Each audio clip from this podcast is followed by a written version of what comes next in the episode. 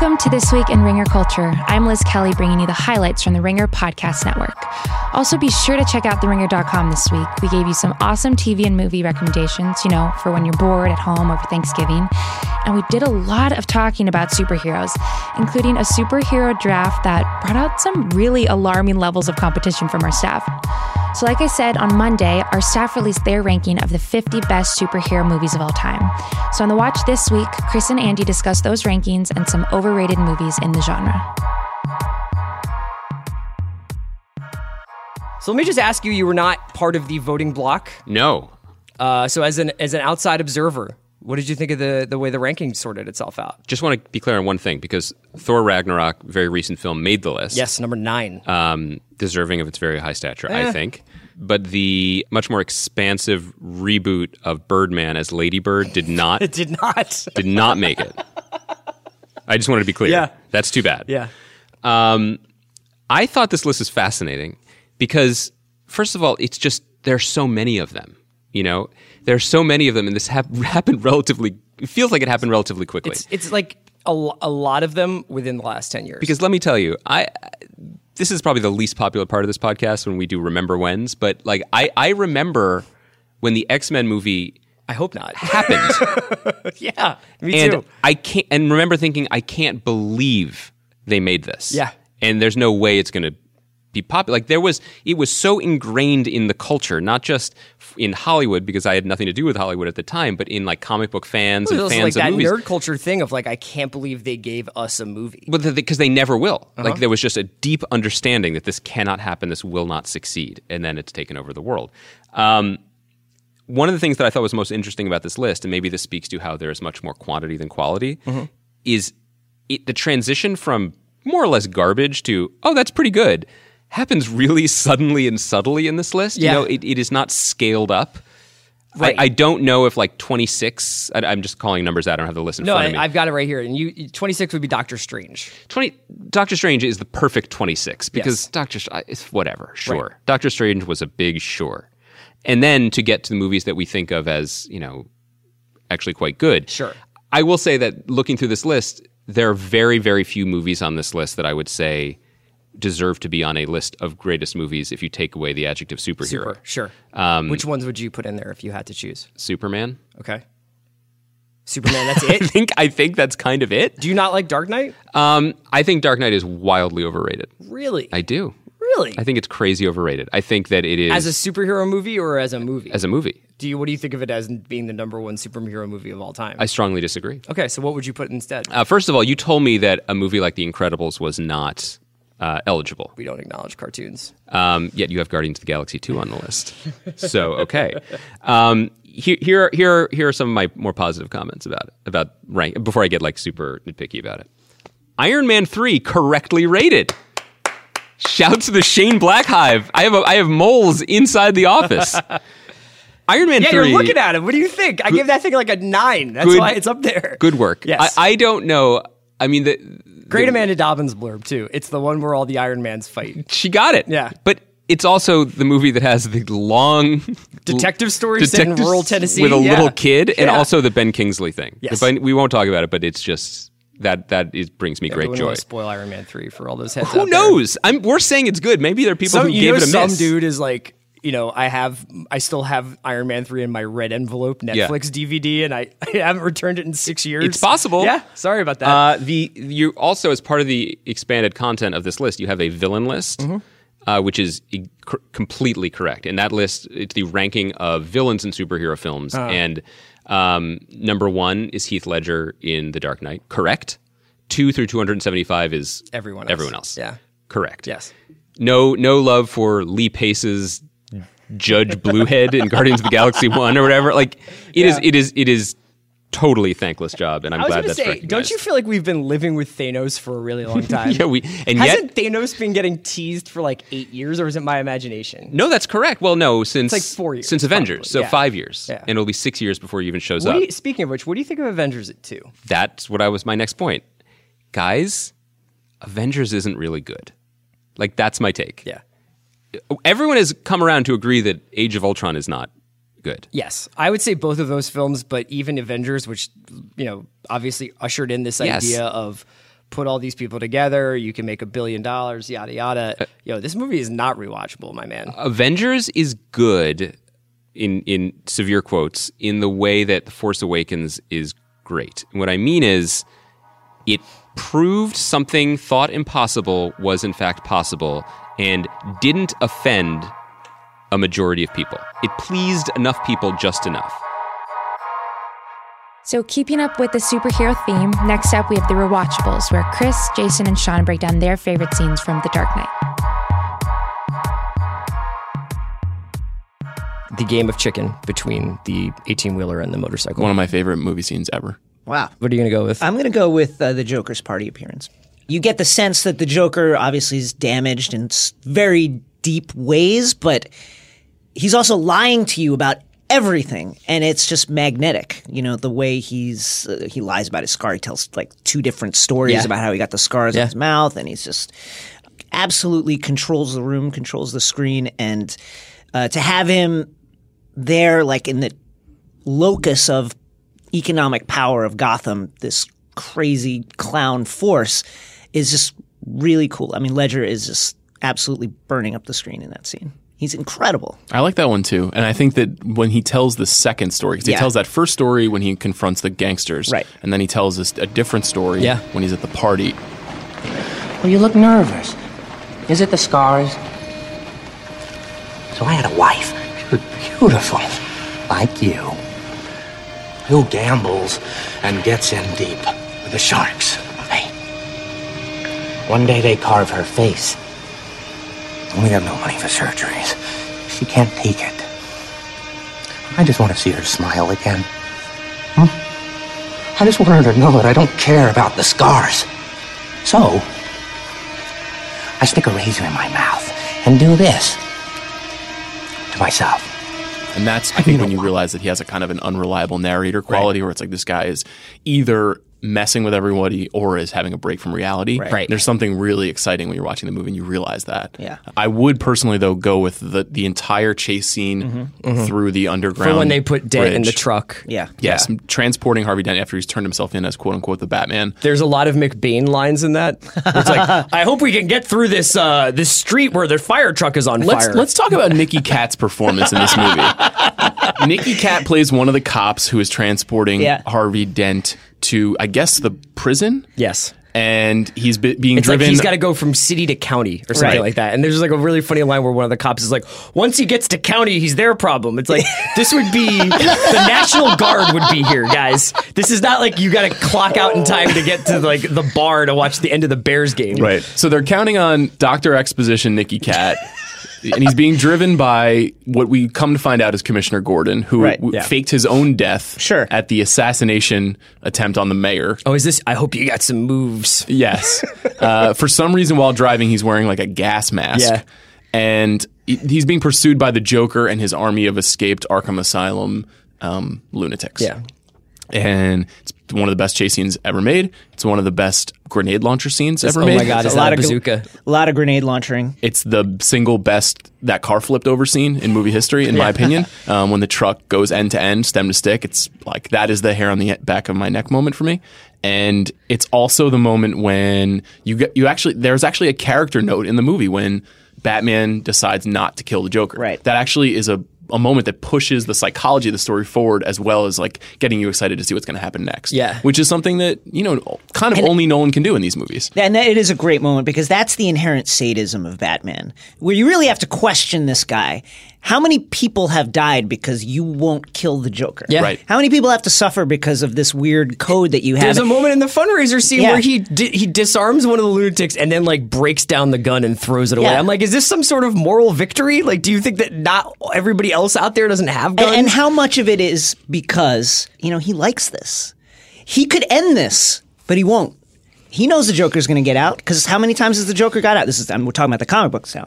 He knows that someone's coming back. Some evil, the Penguin, someone is coming back, and yet he always just well, I'm not going to kill him. I'm going to put him back in jail in Arkham, Yeah. where they've broken out 15 times. Why? Why, Bruce?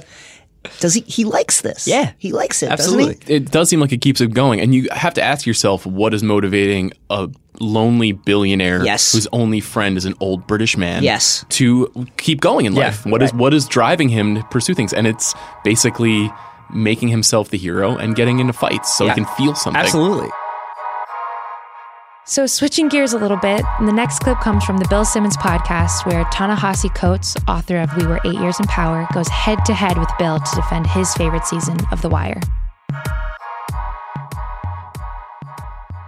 My friend Jonathan Abrams, who worked with me at Grantland, um, is doing the Wire oral history that I think has a chance to be special. But you were a Baltimore guy. You don't really. I, I didn't really. Did you write about the Wire? I never. Not too much, but I I, googled The it. I looked for. Uh, I wrote a few things for the Atlantic, but by also by the time I started writing for the Atlantic, they probably was kinda done? four. They probably were at season four. That was the Um, best season. That was okay, my so favorite I'm about season. to I'm about to cause a fight for everybody. Let's have a fight this. right now. We can end it on this. Season two is the best season of The Wire, Oh Oh, no! bar none. Oh my god! It's not even a debate. Now I feel It's like indisputably. now I feel like Coates with John Kelly walking in the ring. season two is so not the best season. the best season of The Wire. Let season me, four is the best season of TV ever. Season four is not even season four. The second best season four. It probably is the second best season. It goes two, four, one, three, five. See, everybody's down on five, and five has now become underrated.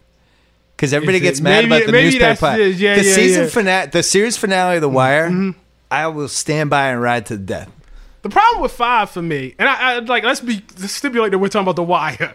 Yeah. So anybody that starts with the problem with, and you're talking Yeah, about the Wire, it's a Mount let- Rushmore show. right? Let's It's on be Mount clear Rushmore. what we're saying. I just felt like they. like, I don't know what new was said at that point. Like I felt like they knew, and you watch McNulty tumble back. But okay, I already know who McNulty is. Right. I don't need to see him go back. I know. I got it. Yeah. I got it. Like I, I, I know. You know what I mean? And So I thought it could have ended at four. yeah, and then done like a movie for- Easy. mo- because like before he comes back, right? Yeah. That shit, I didn't think that was going to end well. I didn't think I don't like my mind. McNulty does not come back and they ride off into the sunset. McNulty, I know who McNulty He wasn't going to be the mayor of Baltimore. No, that wasn't going to happen at all. That wasn't going to happen. Maybe you're right. Maybe I got to let me say. Let, let me make the case for two right off. Bat. Please. It's an it's an unwinnable case, but I want to hear it. That's what you think. That's what everyone thinks, but everyone is wrong. Here's why. This is what people forget. Season one, you get drugs in Baltimore, and you get it's not stereotypical, but the image of these black drug dealers is well within the, the imagination. It's done really, really well. That's not a shot at it. Yeah. It's done really, really, really well. Season two, he's like, oh, you thought this was some black shit? Fair. No, it's not. It's Yeah, not. I mean, I'm and going it just and quietly, it just flips. This is no, no, no. This is this is Baltimore, man. And as a person that grew up in Baltimore, I knew they were poor white people in Baltimore. I knew they were working class white people who had these problems. You didn't, you know, see them in the same way, but to say no, no, this ain't just black folks. This is the system at large, and it's eating at everything. Yeah. I just thought that, like, I mean, when's the last time you saw like white drug dealers, white urban drug dealers. When is that? Is there a character like Ziggy on? Like I've never seen that. I've never seen anything like You, that. it needed season two. The series as a whole desperately needed season two to exist. It was a tremendous act of courage. So I just feel like from an ambition perspective, like to say, like what was selling that? Like, like come on, you started with these cast of characters, and now Yeah. you're saying you're gonna completely flip it and put them on the back burner, and you're gonna have white drug dealers yeah, and and shipping. And shipping, right? It's shipping. That's what this is gonna And be docks. about, right? And docks and the intricacies of the Yeah, I shipping can only imagine business. the notes from HBO for that Oh one. my hey, uh! The only thing I those can, charismatic black characters, can we bring those back? the only thing I can think is that they were making so like the ratings were so low. That that gave them the shield to say, Right, okay, just go let for it happen. Go for it. Do do whatever you want. It's not like we're banking on you anyway. Were you uh were you an Avon guy or a Marlo guy? Oh, Avon by far. Okay. I'm sorry about Marlo. I, I couldn't. I feel like they didn't. Um, and maybe this was an intentional creative choice. I, I didn't get enough from uh, Marlo to get into him like I wanted to. I think it was an intentional choice. Uh, yeah, yeah, yeah. Right. now I'm getting excited to just rewatch the entire thing. I still stand by this series finale though. I'm telling you. I don't even remember it at this point. It's that that's the thing. Nobody, everyone's just like, yeah, season five, and they throw it off because of the reporter, Scott Templeton. He's like God, staging the whatever. Oh, get him out of here. Yeah, Next up, the eternal sauce debate of ranch versus blue cheese continues on House of Carbs this week. House and Juliet give their takes on the debate, ranch mini kegs, and a cool ranch Dorito recipe I cannot, in good conscience, recommend, but House swears by. Okay, next. This is a big one. This sent the internet on fire. This is big, I, I, literally, because Literally big. Hidden Valley, the dressing brand, sells a keg filled with ranch dressing. It's 10 inches tall and it holds five liters of ranch dressing and it flows out of the tap like fine wine. It's like buying one of those mini kegs of beer, but with ranch dressing. Yeah, so that's an 11 out of 10 idea. Very well done, Hidden Valley Mini Ranch. Uh, I mean, uh, ranch dressing. It's not. It's just a mini keg. Do you what? Do you have a ranking of, of ranch dressings? Do you have brands that you are loyal to when it comes to the ranch dressing? I Juliet? don't really. I know this is really controversial, but I'm more of a blue cheese girl. I'm sorry. Oh, uh, you're allowed. It's and okay. I like ranch. I, I've very slowly had my standards eroded, so occasionally I'll dip a pizza crust in ranch, though that's not really the pure way to eat pizza. But I just, given the option, I prefer blue cheese. So, you know, that's just where I stand. So, therefore, I'm not like a ranch connoisseur. Are you? I wouldn't call myself a ranch connoisseur. I do appreciate ranch, and I hold ranch and blue cheese. Um, yeah, I, I hold them equal. They are they are um, both w- wonderful for the the jobs that they serve and the purposes that they serve. I like them equally on things that people have um, strong opinions about. I like them equally, for instance, on chicken wings. I like them equally on pizza. I think blue cheese is a fine blue cheese in that in that dressing form as a dipping sauce is a okay on a nice slice of pepperoni pizza. The the spice of the pepper, especially if it's like a nice like you know robust pepperoni chunk uh, kind of pizza on there. Sure. The ranch dressing is a nice cooling agent, gives a little bit of a sweetness to cut the acidity of that of that pepperoni bite. So not afraid of of of uh, blue cheese on pizza. Um, they obviously, you know, I wouldn't. I, I don't love ranch uh, on a cheeseburger. I do love blue cheese on a cheeseburger, but you know, um, to me, I don't have a strong. They they they they they are each lovely in their own respective ways. Wow. What? You're so diplomatic. Well, I- they they they both have their their the attributes and qualities um, that belong to them, and they they're they're pretty distinct to me. I know that they get delivered in the same uh, you know context, but they're they're pretty different from each other. It's true. Um, in the, in the way we enjoy them. Yeah. Also, I just think the blue cheese taste is much stronger. Like if you're opting for blue cheese, like you're, it's like not just it's not just a dressing. It's a much much more. pu- It's um, rich. Yeah. It's a it- it's a rich kind of experience yeah. most of the time. Agreed. Agreed. But this, I like Hidden Valley Ranch. I Yeah, have had. Hidden Valley Ranch. I stand by Hidden Valley Ranch. I think Hidden Valley Ranch, listen to this. This is something that I've been known to do before.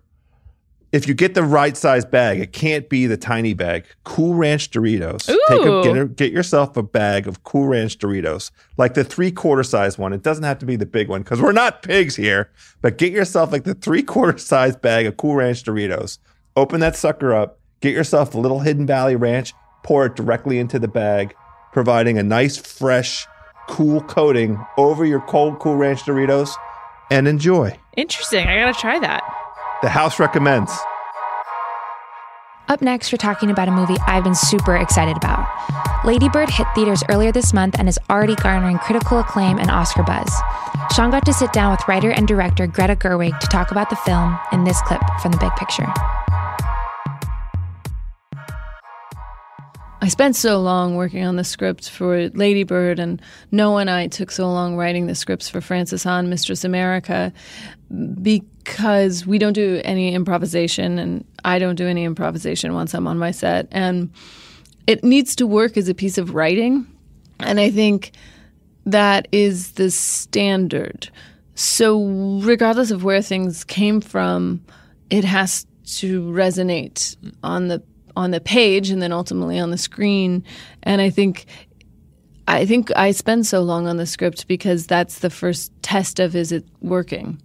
I remember having people read the script and gauging their response and they were having the response to the script that I wanted them to have the response to the movie. So I was like, okay, so the movie has a fighting chance of working because people told me they laughed a lot and they they got really weepy at the end, which is what I want that movie to do. Yeah. So for me, the script needs to do it. It's also the way you get great actors. You give them a nice piece of writing and tell them this is now bring your talents over to the this playing field. Noah was here last week and I asked him about something similar, Oh, yeah. and he said something similar. And so you guys are both maybe open mindedly militant about the script. Open minded in that the interpretation is is is up for grabs, and exactly how it works is up for grabs, but the words aren't. For me, in a way, that comes from um, my theater background. Theater was my first love, and I first understood dramatic writing by reading plays. And plays are not flexible. Y- You don't make it your own when you're doing Shakespeare. Mm-hmm. You, you figure out how it's going to work by using the, that language. So I think I, I think I always instinctually had that as as the idea of of wh- how it should be done. Not that you would never do any rewrites, but largely that the text is not flexible. Do you remember the first day you started writing Lady Bird? No, I don't remember the first day, but I do I do know there's a draft on my computer from at the end of 2013. So I think I was writing the big messy version in 2013. I think I was editing it and pounding it into shape in 2014 because then by 2015 I was raising money and uh, looking for my my producers and my financiers it's not like it was the only thing I was doing, but I do find that giving myself a certain amount of time is is valuable because it lets lets everything settle. It lets all your anxieties settle. It allows you to have the story kind of come out at you rather than imposing your will on the story. Out of curiosity, how many things did you start writing before you started filming Lady Bird? Did you start like a bunch of other things to see if there were other things you would do, or was this always going to be the first thing, no matter what, that you were in uh, charge of writer director? I think when I once I had a draft that was good, then I knew I was going to direct it because I'd always wanted to be a writer director, and I just knew that if I didn't do it now, I wasn't going to do it Why do you say that? because I felt that I had been preparing for it for, for a long time. I had been uh, working as you know co-writer and a producer and an actor, and I'd, I'd done a lot of different kinds of films. Some of them were very low budget, so everyone was doing everything, and that was part of my film school. And then I'd been hanging out with anyone who would let me get close to the process of making films. So uh, every film set for me became an opportunity to talk to directors and DPs and production designers and costume designers about what they were doing and how they were doing it. So when I had this draft ready, I thought, it's time. You're not going to learn any more by not doing it. There's no more lessons o- over there. It's officially the holiday season now where love is in the air. And Jam Sessions, Juliet and Amanda talk about one of my personal favorite pairs, famous exes Chris Evans and Jenny Slate, and their potential reconnection. We're going to DTR and take a deep breath. Let's just run the clip first. Okay. So this is from Chris Evans's Twitter. It was And so posted you know what last that week. means. So I'm going to read the tweet first. Okay. This is Dodger Stuff Lion. He loves it. He brings it everywhere, talking about his dog's dog toy. If you press its paw, hmm, punctu- grammar's not quite right there, but we're going to go past it. He's primary colors, Amanda. It's fine. Keep it moving. If you press the dog toy's paw, it sings. Today, Dodger the dog decided to join in. And so this is a video of Chris Evans's dog singing along with a dog toy. And I'm just going to give everyone a tip here to listen for any background noise that might be available.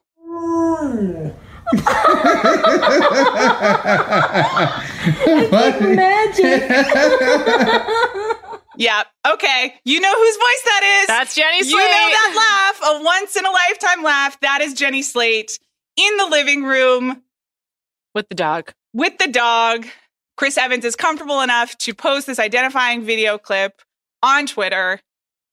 They're back on. I guarantee he didn't think it through first. There's no way he was like, okay, here's a sound of my girlfriend's voice in my cute dog video. I don't think he thought it through. I don't think he's that primary colors. I just don't He's think. lived in this world for a while don't now. know. I just I, have you never posted a video and you're like, fuck, I forgot that had sound. No.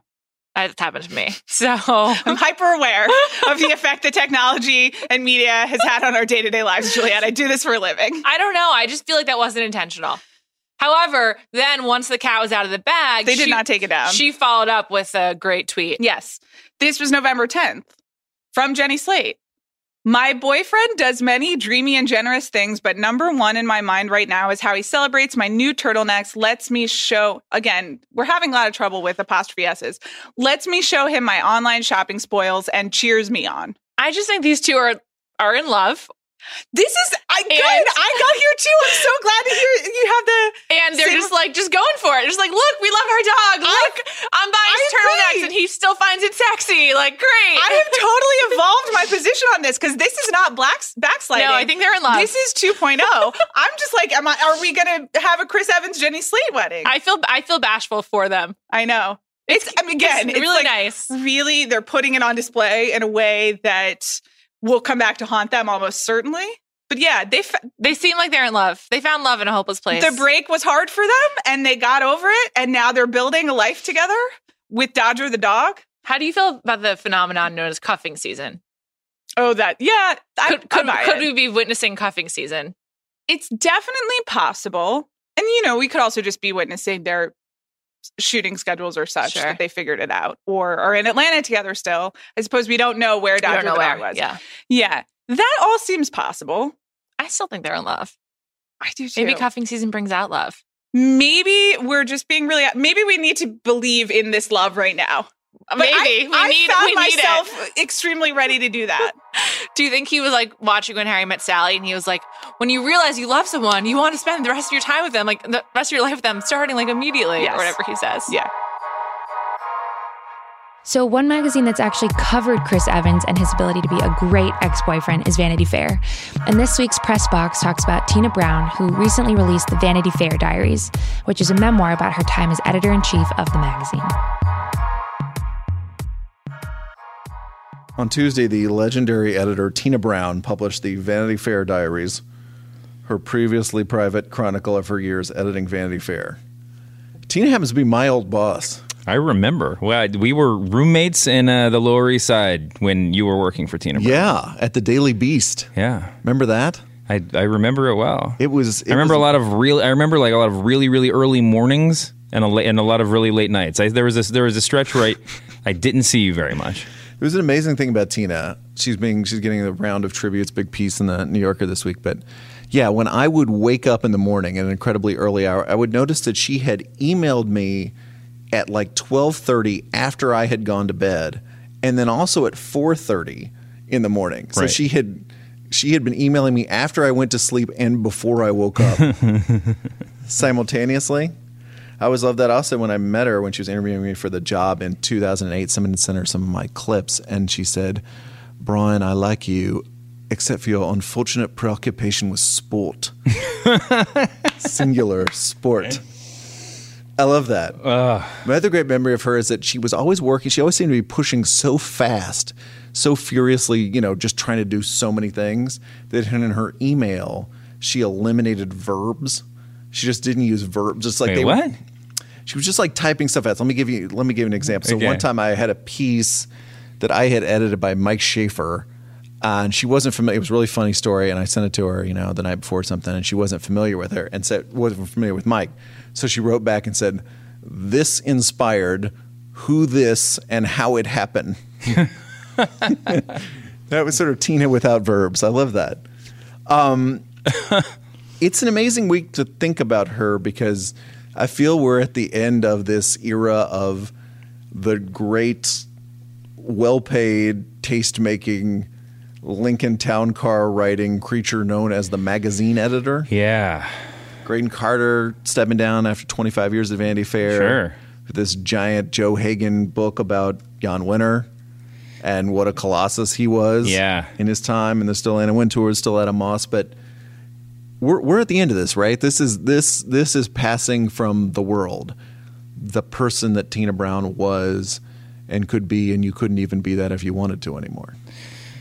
Yeah, it's really amazing. I mean, there's uh, there. Uh, I think you know you and I both came up uh, through you know the New York media world um, in an era where we. I mean, it was already fading, but there was but. You know, I, I don't think anybody of our of, of our age bracket didn't you know, in, in New York in those years, didn't imagine them, themselves in Tina or Graydon Carter's corner office one day, right? I mean, that was the job that everyone aspired to, and as as you know, is discussed in the uh, in the New Yorker profile, uh, Nathan Heller's New Yorker profile of Tina Brown all of the stories are side, kind of up from the bootstrap stories. You know, you sort of imagine yourself as this as this uh, protagonist that that somehow achieves really the seat of power. And I think that you know they were holdovers from a, a not too far, not too long ago era. And, and and this is what I think is is really key, in which reaching the heights of the literary or journalistic world was as good as being any other kind of superstar. Mm-hmm. Weirdly, right? Yeah, I mean, she was. She talked about there, there's a there's a line in the New Yorker piece about she kind of apologizes for all the celebrities in the '80s, you know, that she mentions in her, and she's like, "Oh, it was the '80s," but it was also, I mean, yeah, this was this was the era of, you know, of famous writers like holding court at the biggest clubs in the city. You know, I mean, this was it was a real it, it was it was it was an aspirational moment, I think, in the journalism and just literary world at large in, in a lot of different ways, and. Um, Yeah, if it's the twilight of the magazine editor, it's also the twilight of the overpaid magazine writer. Yes. Yeah, for Six sure. figure salary, book Yeah. deal, movie deal after your pieces. and and both I mean and Graydon Carter who had been at Vanity Fair for the longest time you know had a stable of writers who had been his his writers for, for forever that, that was Spy and the Observer and everything. yeah the people that he you know he made into wealthy successful people and Tina Brown the same way obviously you know Tina Brown was at Vanity Fair in a in a previous you know previous iteration of Tina Brown um, but uh but yeah I mean she her her career um is just just really amazing. And I and I I knew who she was when you were working for, but it, it took me it like it, it, it wasn't. Um, I mean, it just seems so alien that you would be working for someone like Tina Brown, right? Just this sort of like grand figure of publishing. Um, and it's interesting now that we're that it's it's already that, like you said the era is the era is ending. Another book talking about an iconic magazine is Sticky Fingers The Life and Times of Jann Wenner and Rolling Stone magazine. In our last clip of the week, you'll hear Chris and Annie chatting with the author, Joe Hagan, on Paul McCartney's relationship with Rolling Stone. I remember going in, this is really maybe close to the beginning of the process, thinking nothing's going to come out of this. This Mhm. will be totally canned stories and a lot of. Uh, And this was air. in person? Tell- it tell- was in person. I went- for I went to England, took a train. Um, uh, to, there was a station called Rye. It was uh, near the Channel. I went out to his studio. He had an office. It was amazing. Can I just say also, what is that like for you? Because you're on a, you're flying across the ocean, you're going to London, and in the back of your mind, do you just have it loaded? If someone asks you what you're doing, you're going to say, "I'm going to meet a Beatle." Like, Yeah. is it, is it, is it? What does that even feel Well, feel I definitely felt it. You know, as a Yeah. person who's just an incredible, obviously, fan of just uh, you know, like everybody else in the world. Yeah. Um, and I was doing other interviews while I was there, but with people you wouldn't have known about or not as famous. So when I was going out there, I was thinking to myself, well, if nothing comes out of this, I'll have met Paul McCartney, Yeah. and what the hell? Let's go. Yeah. You know, Yeah. So I went. Um, and uh, so I was surprised to learn that he had a lot to unload, that he had had a kind of like years long tension and resentment of Jann and Rolling Stone. what was the moment that you realized that the interview was going in a different direction than you had expected? I think, um, well, what happened was uh, in the book, I don't know if you've gotten this far, but there's a, um, there was a Polaroid that had been sent to Jann anonymously, care of Jann Wenner, that I found in Jann's archive, and it was a it was from 1974, and it had Paul and John together in it, uh, kind of cavorting with Keith Moon and Linda McCartney in some kind of patio scenario. And underneath the white space on the Polaroid, it said, "How do you sleep?" Question mark? Question mark? Question mark. Oh, mark? yeah. which is an, uh, an allusion to the Lennon song that was um, hitting McCartney. Mhm. And so I pulled this out, and then lots of things began to flow. With he told me Had he seen that image in a while? he he knew exactly what it was. And May Pang, Sure. I've learned since, uh, published a book of other Polaroids from this same period. Mhm. Because what had happened, as you learn in the book, and Paul told me, which was that uh, Yoko Ono had come to him and said, uh, you know, John and I are broken up. He's out in L.A. going crazy. The Nilsson era. when It was the the Lost, Lost. Weekend Yeah. uh, era. Can she actually asked Paul to go act as an emissary and tell him that she would take him back? And so he goes to LA with Linda, and this whole scenario unfolds in which he sees Lennon. Now, the reason this was significant is it sort of portended, uh, you know, John Lennon going back to New York and Mhm. living in the Dakota. Mhm. Um, and then, but it also was sort of a, a a period where they were going to repair their relationship a little bit after the breakup of the Beatles. Mm-hmm. And Rolling Stone had been really in the middle of the Beatles breakup. Yeah. In the John Lennon interview of 71, which is the epic interview of really the biggest rock and roll interview Jann ever did Yeah. by any, you know, measure. And uh, that was a very painful interview for Paul. It had sort of, it was putting salt in the wound about what the breakup. And, you know, he, Paul recognized correctly that Jann and Rolling Stone were partisans for John Lennon in this whole scenario. And but you would think, okay, maybe that was an isolated period, but Yeah. this went on for the rest of the history of Rolling Stone in Paul's mind. That Lennon, that Rolling Stone and Jann, especially after he died, had turned John, had gone and worked hand in glove with Yoko because they became social friends, Jann and Yoko, Mhm. uh, to make John Lennon the only Beatle that mattered.